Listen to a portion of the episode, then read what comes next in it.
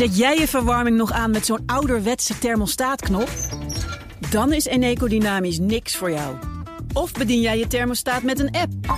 Dan is Eneco Dynamisch misschien wel iets voor jou. Doe de test op eneco.nl/slash test om te ontdekken of een dynamisch energiecontract bij jou past. Mensen helpen een bewuste keuze te maken. We doen het nu. Eneco. Een goedemorgen van het FD. Ik ben Hella Huuk en het is dinsdag 30 mei.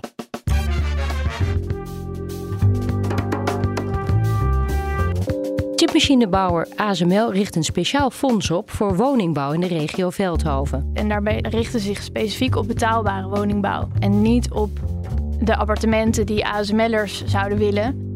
Tot twee keer aan toe leek de industrie in het Amerikaanse dorp Newton te verdwijnen. Toen leek het er heel slecht voor te staan. Maar toen kwam de Inflation Reduction Act. En voor mensen die hun oude huis maar niet kwijtraken, kunnen de lasten flink oplopen. Je gaat dan toch natuurlijk de afweging maken: zal ik mijn huis dan maar voor een lagere prijs verkopen? Dit is de dagkoers van het FD. De inwoners van het Brabantse Veldhoven zien hoe chipmachinemaker ASML in het dorp woningen en bedrijven in een hoog tempo en voor flinke bedragen opkoopt om zijn campus uit te breiden. Algemeen verslaggever Lisa van der Velde vertelt aan wat voor bedragen we moeten denken. Nou, als we het over veel geld hebben, dan kan je zeggen in de afgelopen zes, zeven maanden hebben ze voor 33 miljoen uitgegeven aan het opkopen van bedrijven en woningen die allemaal in de buurt van de campus staan. Met als doel dat ze dan de bedrijfshallen kunnen bouwen daar. En dat komt natuurlijk omdat ASML zelf wereldwijd zo hard groeit. Klopt, ja. Het bedrijf groeit zo hard omdat de technologische vooruitgang zo hard gaat. Er is een enorme vraag naar chips en daarmee naar de chipmachines die ASML eh, als enige ter wereld op deze manier kan maken. En wat voor invloed heeft dat op Veldhoven, op het dorp zelf? Ja, dat is voor de mensen die er echt tegenover komen te wonen best wel ingrijpend. Ik was in uh, Veldhoven zelf in één straat waar dan dertien huizen naast elkaar zijn opgekocht. Uh, die mensen zijn op zich blij, want ze hebben daar, zijn daar gewoon ruimhartig voor betaald.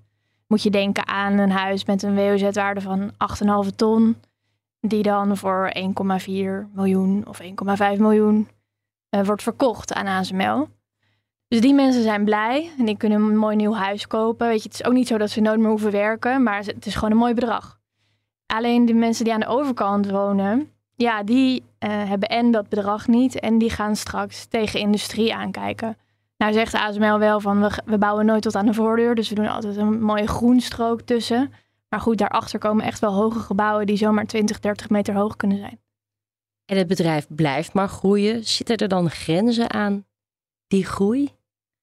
Ja, dat hebben wij ook gevraagd aan hen en aan de wethouder. Eigenlijk zeggen zij allebei, nou, niet, niet echt. Uh, die gesprekken worden nog niet gevoerd. In principe mag ASML gewoon doorgroeien, mits dat op een nette manier gebeurt. En zij ook bewoners er in een vroeg stadium bij betrekken. En ja, soms gaat dat nog niet helemaal goed. En we merkten ook toen ik daar was dat er echt wel spanningen zijn. Mensen hebben een beetje het gevoel dat ASML een soort natuurkracht is, uh, die je niet kan stoppen. En dat bezwaren geen zin hebben. Nou, ASML vindt dat heel vervelend om te horen, want ze proberen het echt wel. Alleen uh, ja, bij zo'n enorme groei zitten gewoon winnaars en verliezers. Nou staat die hele Brainport-regio wel onder druk. Wat doet ASML zelf om uh, die druk wat te verlichten? Ja, zij voelen zich daar echt verantwoordelijk voor. En ze zijn nu best wel druk bezig met een woonfonds. En met dat woonfonds kunnen ze dan bijvoorbeeld vastgelopen nieuwbouwprojecten gaan financieren of garantstellingen gaan verstrekken zodat die toch uh, van de grond komen en er gewoon wordt gebouwd. En daarbij richten ze zich specifiek op betaalbare woningbouw. Dus echt uh, de lagere en middeninkomens en niet op de appartementen die ASML'ers zouden willen. Uh, want die hebben gewoon meer dan genoeg geld vaak om een mooie woning te kopen. Dus ze, ze richten zich daar wel echt op de ongelijkheid van de woningmarkt in die Brainport-regio. En het blijft niet alleen bij een woonfonds, begrijp ik. Nee, klopt. ASML kijkt echt naar totale plaatjes. Ze willen hun voetafdruk of een sociale voetafdruk, hoe ze dat dan zelf noemen, verkleinen, minimaliseren. En dan gaat het dus ook bijvoorbeeld om dat ze meebetalen aan wegen. en aan infrastructuur. Het verkeer in Veldhoven staat echt elke ochtend en elke middag muurvast. Uh, dus het is ergens ook wel goed dat zij meebetalen aan, aan andere infrastructuur. Maar daar blijft het niet bij. Er is ook een talentenfonds. Ze geven technieklessen op scholen. En ze hebben nu zelfs een aantal weilanden opgekocht waar ze aan natuurbehoud gaan doen. Uh, daar ligt een rivier, de Run, en die gaan ze helemaal nog meer laten meanderen. Omdat er anders bij hevige regenval um, gaan er uh, rivieren overstromen. En dat is voor ASML zelf ook niet handig, want die zit daarnaast. Maar wij vonden dat een heel grappig detail. Dat, dat zo'n grote reus ja, zich met riviertjes gaat bezighouden. Allemaal uh, voor Veldhoven.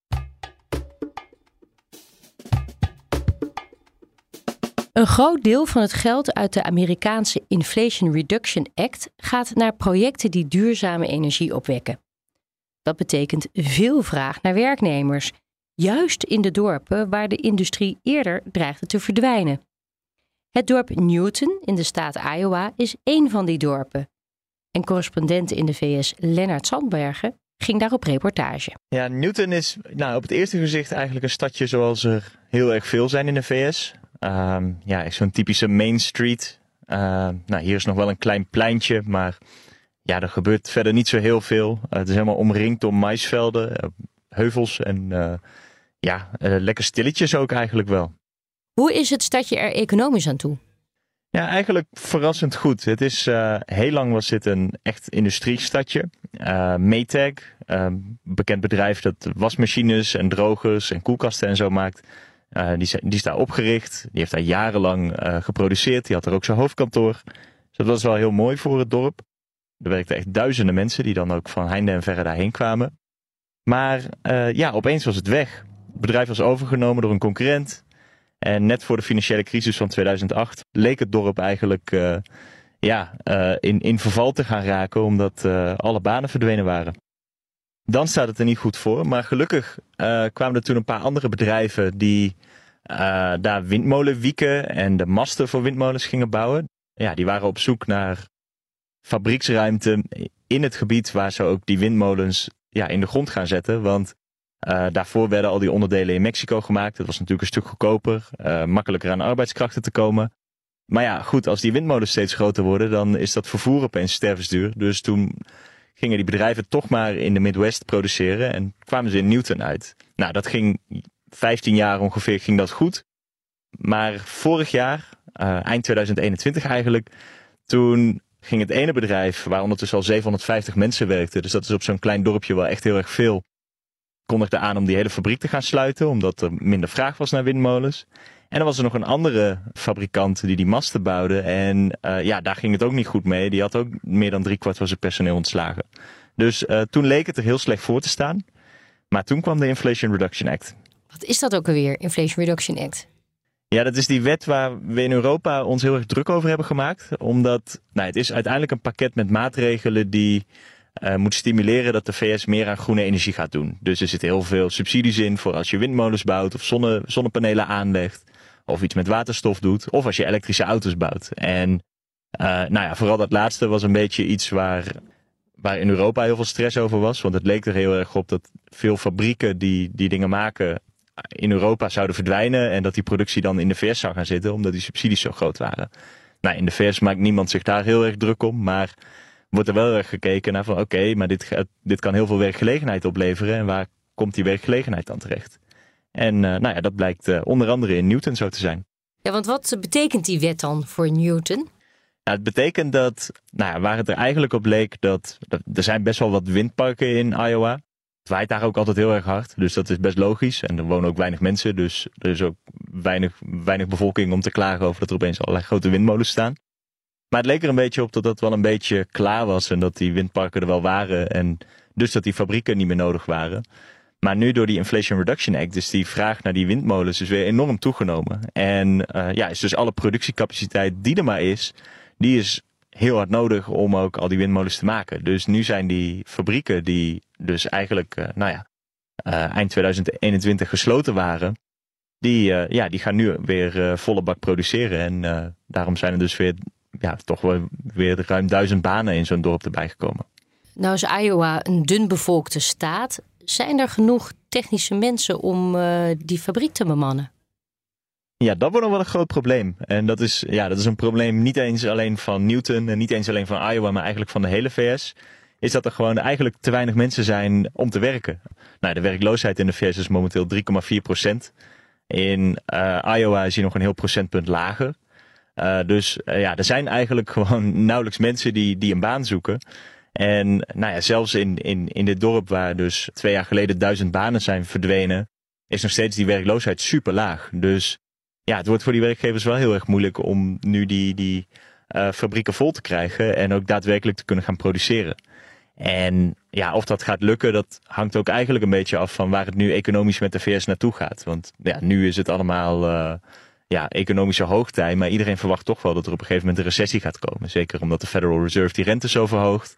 Ja, iedereen houdt er wel rekening mee dat dat een keer ophoudt. En nou ja, dan zou het misschien wel kunnen dat uh, die banen die hier, die, die hier zijn, uh, ja, heel erg op een geschikt moment komen. Maar nu weet ik het zo net nog niet. Mensen die een nieuw huis hebben gekocht, maar niet van hun oude huis afkomen, kunnen flink in de problemen raken. Redacteur Woningmarkt Nelleke Trappenburg vertelt waar zij tegenaan lopen. Ja, dat zijn eigenlijk twee problemen. Allereerst gewoon het probleem als jij op een bepaald bedrag rekent voor je oude huis. En je krijgt het ineens niet verkocht en het duurt maar en er komen weinig kijkers. Ja, dan word je toch zenuwachtig of je wel dat bedrag krijgt wat je wilt hebben of wat je nodig hebt voor je nieuwe hypotheek.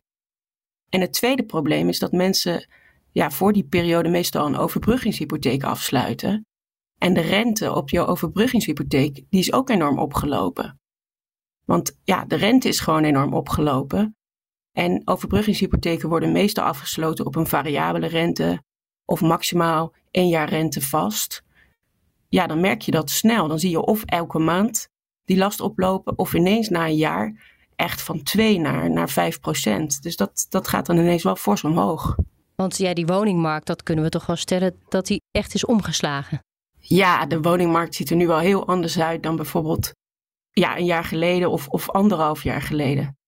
Toen was het als je je huis te koop zet eigenlijk normaal dat je dat binnen een paar weken verkocht had. En nu kan dat soms echt maanden duren. En de huizenprijzen dalen. Het is echt een heel ander plaatje geworden nu. En de mensen met zo'n overbruggingskrediet die klem komen te zitten, wat moeten die nu? Ja, die zullen enorm aan het rekenen zijn. Je gaat dan toch natuurlijk de afweging maken: zal ik mijn huis dan maar voor een lagere prijs verkopen? En kan ik dat gat dan dichten? Want ja, als je toch elke maand ook die enorme maandlasten hebt, van hoe lang hou je dat vol? Ja, dus dat is, uh, dat is wikken en wegen. Dat, dat zullen enorme hoofdbrekers zijn voor die mensen.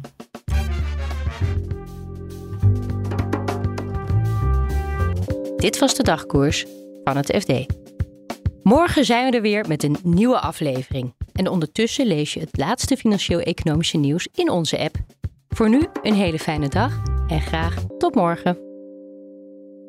Eet jij elke woensdag lasagne omdat het zo lekker makkelijk is? Dan is Eneco Dynamisch niks voor jou. Maar kook jij het liefst elke keer wat anders met het risico dat ze zeggen... Ja dag, dat gaan we echt niet eten. Dan is Eneco Dynamisch misschien wel iets voor jou. Doe de test op eneco.nl slash test om te ontdekken of een dynamisch energiecontract bij jou past. Mensen helpen een bewuste keuze te maken. We doen het nu. Eneco.